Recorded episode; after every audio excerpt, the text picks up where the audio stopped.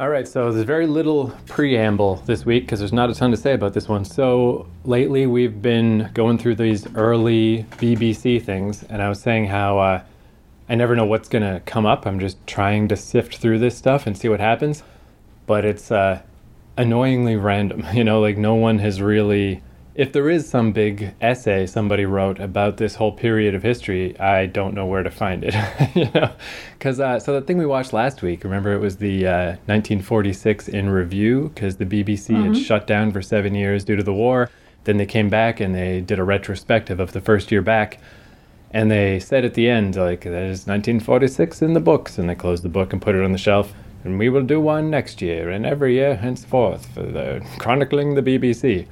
So uh, that clip, it turns out, actually was uploaded by the BBC themselves. It wasn't just some random person who had it. That was the BBC.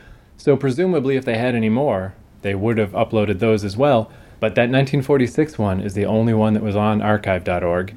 And again, like as far as not chronicling this stuff, like it would be nice if there was a description in the upload of like how come there's no more or were there more? My my theory is like because that was obviously shot on film, and we found out they didn't start recording to tape till 1950, like eight or something. So if they did do more, either they didn't do more, or if they did, maybe they weren't recorded like shot on film. So maybe they just didn't have them anymore. I, I don't know. It'd be nice if, if I if I if I could know, but there's just mm.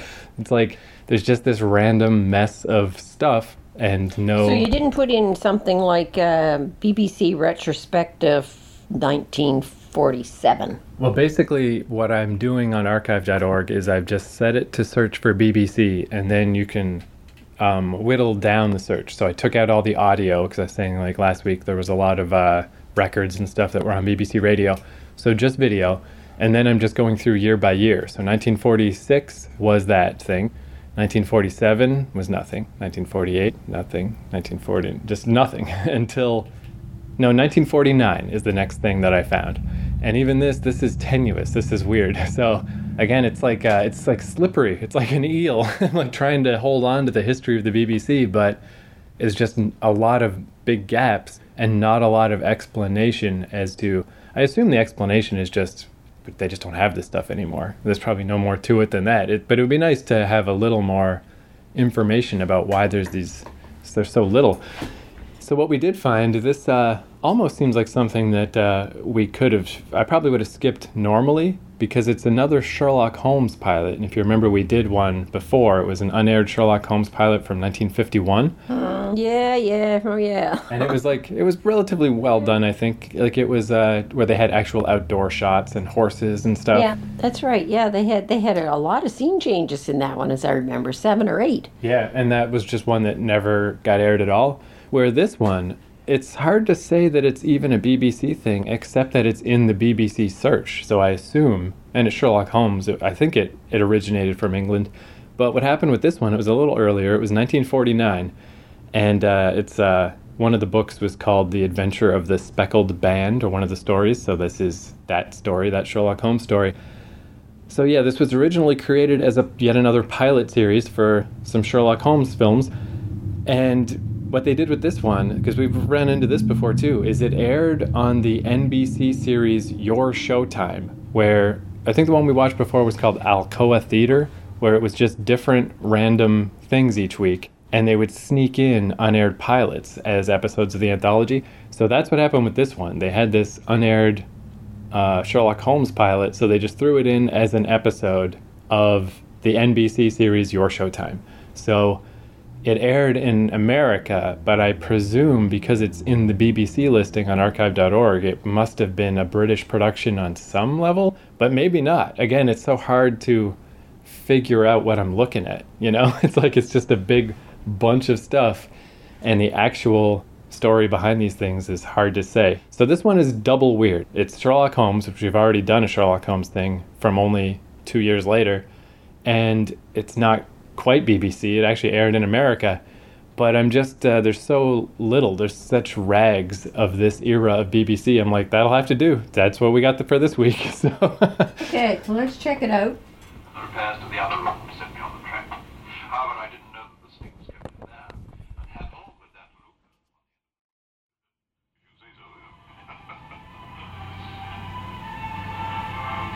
Okay. So who was it? The stepfather who arranged all this? Yeah, although I don't really know why.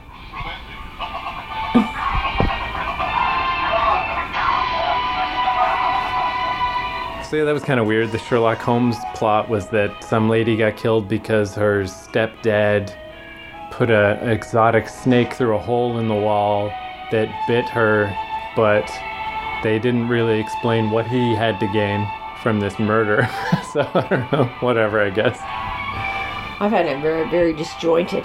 Yes. Even though, even with the narrator. Yeah, it seems uh, partially British and partially American. Very hard to tell what was going on with that. So anyway, yeah, there was another Sherlock Holmes pilot, which was worse than the other one. That I mean, also usually your your thing for a plot is who, how, when, and why. Okay, who, why, who knows why. I'm sure it's like in the story. It probably all kind of makes more sense. Yeah. And I mean, that's always the classic thing, too, of like, I've never enjoyed writing from that era because the classic one is like Dickens, and it's like, well, you know, he did get paid by the word. It's like, yeah, well, I'm not getting paid by the word to read it, you know? So I don't need all this fucking extraneous nonsense. That's what it felt like. It's like that type of thing. So uh, the actual television, I would say, is of very little note this week. But I guess what is a little more interesting, I did find how I was saying that uh, it's annoying that I can't piece these things together better and get a better picture of what was going on with the BBC at this time. So I, I did do a little search and I found that there are Wikipedia entries for each year of British television that do help clear things up a little bit. So I guess I'll, I'll like work this into my research, but mainly I guess what it confirms is that there really wasn't anything going on. Like the reason there's this gap and that there's no shows to be found is because there just really wasn't any. So for instance, 1947 in British television, uh, in February, you know, BBC's only been back for less than a year. The BBC television service is temporarily suspended for the first time since World War II due to a national fuel crisis. So already it's it's done again, and there's nothing else happens till November when they have the the, the cenotaph. so so that year's a wash. like so uh, yeah, there definitely also explains why they didn't continue, seemingly didn't continue the what happened each year. Because in 1947, we shut down due to the fuel crisis and we barely came back by the end of the year. So, yeah, and we can go through these highlights of TV. Won't take long because there's very few. Uh, November 1947, they showed the marriage of Elizabeth II, Queen Elizabeth to Prince Philip. and it was Okay, viewed 47. by an estimated 400,000 viewers. So they were getting up Yeah. there already with like a lot And they were definitely still rationing in 1947 because there's stories about how people uh, gave their coupons to, they turned them into somewhere so that uh, it could be converted into money to buy silk so that the queen's, the princess at that time, her dress, to, to contribute to her dress and to contribute to her wedding. Wow. What a bunch of simps. I wouldn't do that shit. Deal with your own dress, lady. So then, uh, 1948, the television newsreel begins. Uh, first Olympic coverage happens that year. That's it. That's it for the whole year. like, again, just nothing. And they've got a list of, like, okay, so for instance, 1948, debuting shows, just the television newsreel, continuing shows, BBC Wimbledon, For the Children, which is some kids show, Picture Page, The Boat Race, BBC Cricket, you know, just all this type of sports shit. Uh, something called Kaleidoscope, Muffin the Mule, and Cafe Continental. And I looked up some of these individual shows, and a lot of these do have a listing on their wiki page about their preservation efforts. And it's either nothing exists, or there was one show that said the BBC has like three episodes on Kinescope, but there there's no link to where you can watch them. They just have them in their archives. So yeah, there's just barely anything on TV. So that's 1948, and then since this was 1949, this year BBC Television revives the regular television weather forecast. They didn't even have the weather regularly until And 1949. didn't we see one of those? Yeah, the guy, uh, he had this black and white map. Of course, everything was black and white. And uh, yeah, we saw a little a little spritz on that. And in 1949, they uh, started broadcasting Come Dancing, a TV ballroom dancing competition. So that's kind of the original American Idol. that's where all that shit started. And uh, in October, How Do You View, the first comedy series on British TV.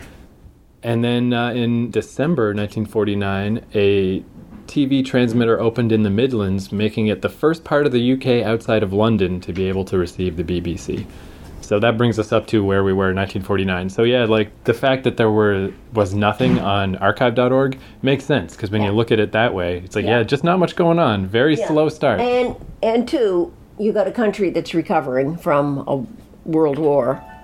They probably had a whole lot of other things that they were having to deal with, like like rationing, lack of jobs, repairing all that damage that happened. Yeah. So uh, TV probably was considered pretty frivolous. So I guess on the plus side, this is skipping us through the early years very quickly because there's just nothing there. The only reason this thing was there is because it was partnered with NBC, or this wouldn't exist either. So uh, who knows? Next week, I'll see if I can find anything from 1950. But if not, we'll just go as far as we got to go ahead. until something shows up. But this is kind of neat because, like I said before, too, is because we we kind of jumped in with. Uh, American television. I didn't try to start from the very start because that'd be even more nebulous and weird. So it is kind of neat that even though this is very scattered and spotty or whatever, you know, we really did start at the start of British TV. so that's kind of cool. Yeah, we're already up to 1950 because uh, there's There not much. A whole lot happening. Yep. And when you consider that CBC didn't start until 1952, I think it was. And I presume if we nothing happening in Canada. Yeah, if we ever actually go down the Canadian branch, it's going to be even less documented, I assume, because it seems like with that like 1946 year in review, it's like England wanted to to keep records of this stuff. It just they just couldn't or didn't, you know. But at least they tried. I can't imagine that Canada even had enough sense of. Uh, you know, like BBC has this kind of like we're the BBC, you know, and the radio heritage, and like this is important. Where I just have a feeling Canada probably did not have that vibe. Oh, well, you, you know, they were the colonies Yeah. Canada, New Zealand, Australia, India. They were all the colonies. So they looked to the mothership to yeah. take charge and this stuff and create this stuff. Anyway, that's a that's for our Canadian branch. Next week we'll continue down the Britain line and see what happens.